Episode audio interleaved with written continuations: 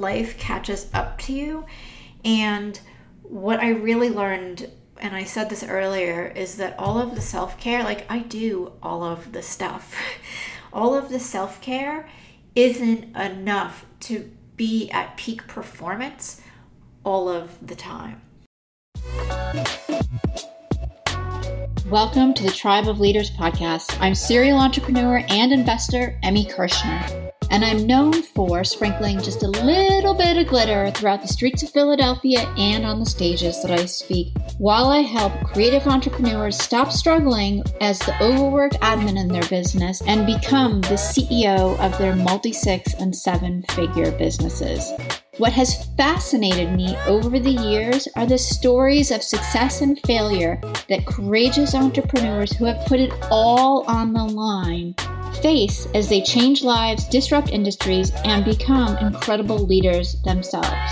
So if you're looking for a community of engaged entrepreneurs and you'd love to get some resources and tools that can help you fast track your business, I invite you to join the Tribe of Leaders Facebook group. The link is in the show notes if you want to connect with us. And of course, the group is free to join.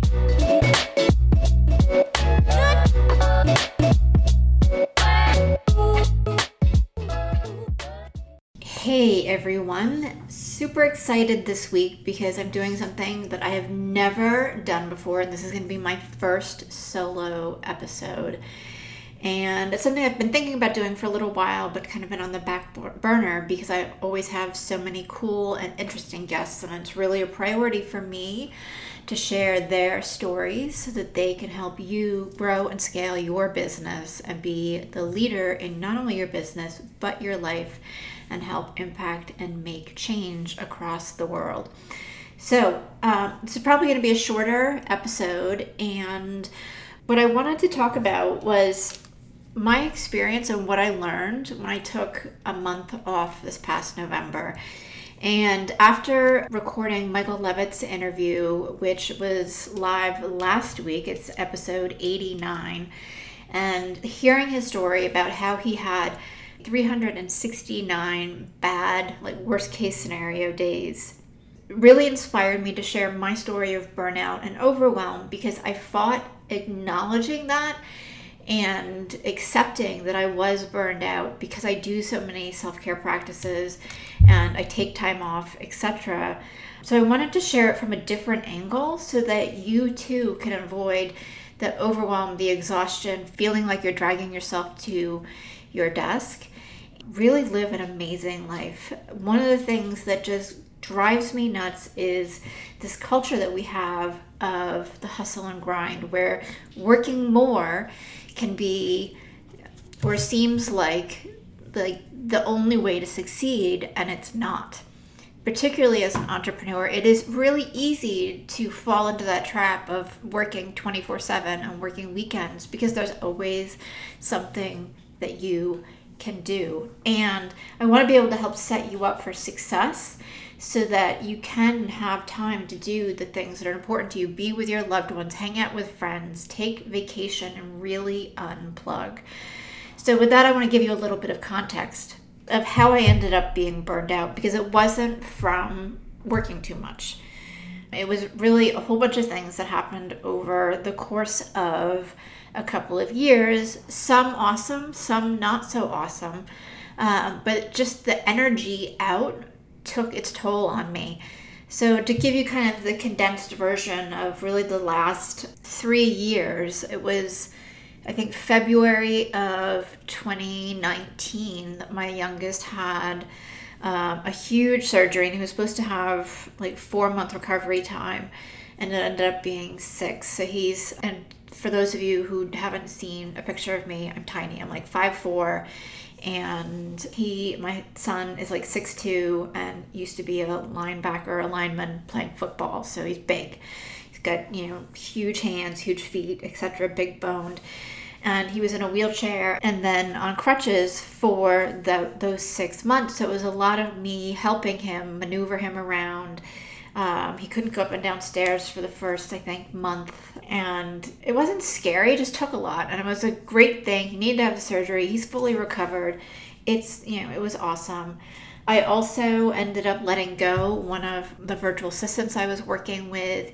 My son then graduated high school. All the while, in like 3 or 4 months, my business doubled, which was fantastic. Can we say wahoo?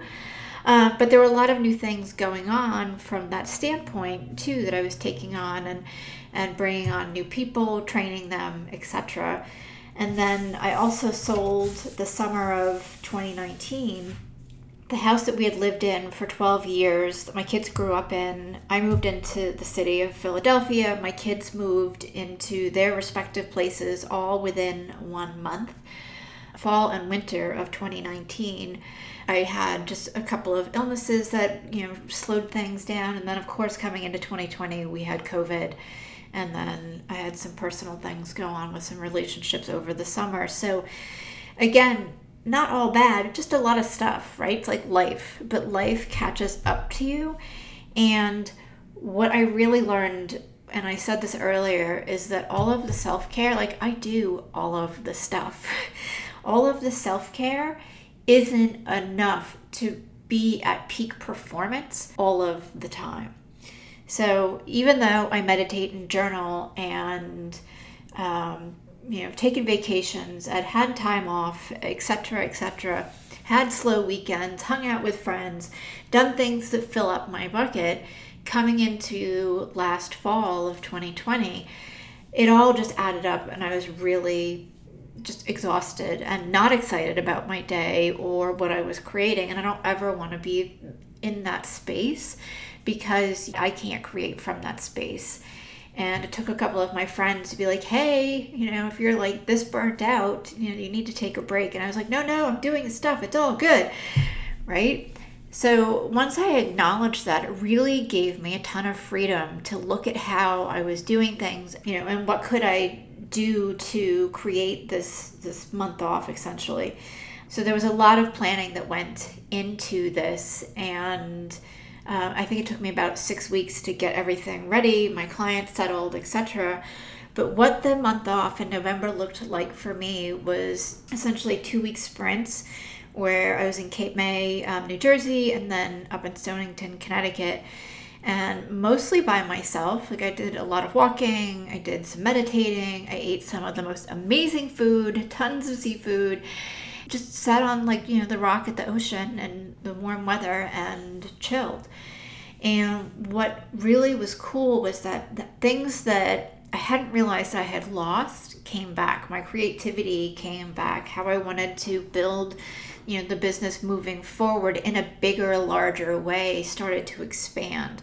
My focus and my ability to really like hone in on whatever it was I was doing started to expand again, instead of that, I don't know if you all have had this, but that distracted state that you can easily get into, where it's like, oh, there's a notification, I have to check this, and what about, you know, social media or the email or somebody called and they need, you know, 2 seconds of my time.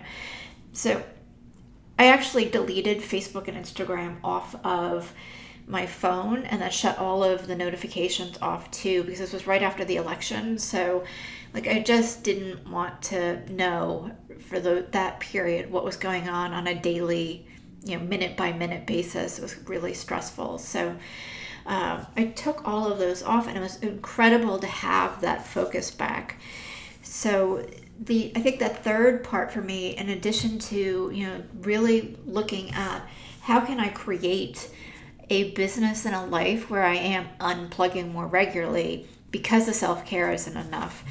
And, you know, how can I expand the focus is I have to give an incredible like thanks and share the gratitude I have for my team, because I am not a micromanager. I am totally a macro manager. And in this case, because I've empowered my people and because I expect them to bring ideas to the table, because I let them shine in their zone of genius and the places that they completely, you know, shine, because I've empowered them and because I've given the ability to shine in the places where they're most knowledgeable, They really ran the business for the month that I was off, and we continued to bring revenue in. So things did not halt. Things did not come to a standstill. Slowed down a little bit, yes, but that was okay. We planned for that, and it's really been fun to see everything pick back up and, you know, expand even further. And this is where I see people playing small, right? Like, a lot of entrepreneurs feel like scaling and growing the team and training a team and, you know, having the support to get to that next level is too hard. And it's not. It actually gives you more freedom and the ability, when you're bringing on the best people who all complement, you know, your skills and you're all working together fluidly, it actually gives you the ability to drive the business in a totally different way, and you're going to generate newer and better ideas that will serve your people and your audience more effectively. So I highly recommend, if you've been hesitating on expanding in any area of your business and not getting the support, really rethink that. And always reach out to me if you would like to just have a quick chat about that too, because I can share what I've done and what I've done with my clients and how that's helped them gain back time, gain back freedom, and make more money, right? You know, the other thing, as I said, was I did not miss being on social media or the notifications or reading the news at all. It was really so freeing. And what happened for me after that was that I actually started connecting and picking up the phone with friends that I hadn't talked to in forever when I got back. Lastly, the real bonus of having this time off is that it helped me refocus my priorities, right? It helped me increase my performance, my energy, and it's changed how we've set up the business. So I mentioned this again in the podcast with Michael Levitt, episode 89, and he loved this too because he's into performance and really protecting his time. Is that my team and I set our business, the business up, to work in 6-week sprints. And I know there's tons of quarter planners out there. I have one. I love it. I use that. But the quarter is too long for me, at least, and maybe you're different, but for me to go without taking a break and without having time to reflect about what it is that I want to accomplish, where we're at, what's worked, what's not worked. So we set these 6-week sprints up, and it was really great because I did that over Valentine's Day and took the 4 days off, unplugged, really didn't do a lot. It was raining and cold and nasty here, so it was kind of like the weather for once was, you know, cooperating with my plan of not doing very much. And, you know, had some time to, one, reflect, as I said, what was working, what do we need to change, and we've made it some adjustments, you know, mid-quarter. It's kind of like going in the football game where first quarter and second quarter, or third and fourth quarter, where you're making those adjustments and making those shifts so that you can be more successful. So a couple of things that we did was we switched like our entire back end, which I was not planning on doing, but because of the way we project managed everything and having a really cool team, it was a very easy transition. We get to have some really cool features that are going to help my clients and keep everything more streamlined. We're also saving time and money, so I'm super excited about that. But the more important pieces are is that I've actually restructured the month and how we're working. So I have 1 week a month where I don't take any appointments. And that's, again, the creative time and the time for me to work on content, do the podcast, whatever else it is that I'm putting in that bucket, so that I'm focused on meetings and clients and interviews the other 3 weeks out of the month. So it's been really fun to adjust because I'm looking at what is it that is actually giving me energy and filling up my bucket on a day-to-day, week-to-week basis, and then expanding that into, awesome, how can I serve my people more effectively from this place? So I'm curious, for those of you who are listening, and would love it if you wanted to leave a review, because that will help us be found. And if you want to share it as well with a friend that might, you know, need to hear this right now, it will help them as well.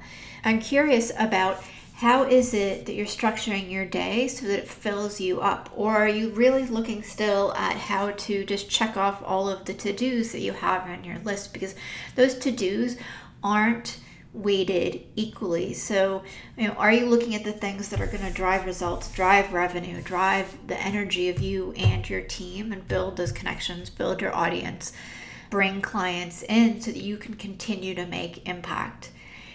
And if you are still, you know, checking off to-dos, that's okay. I'm just curious.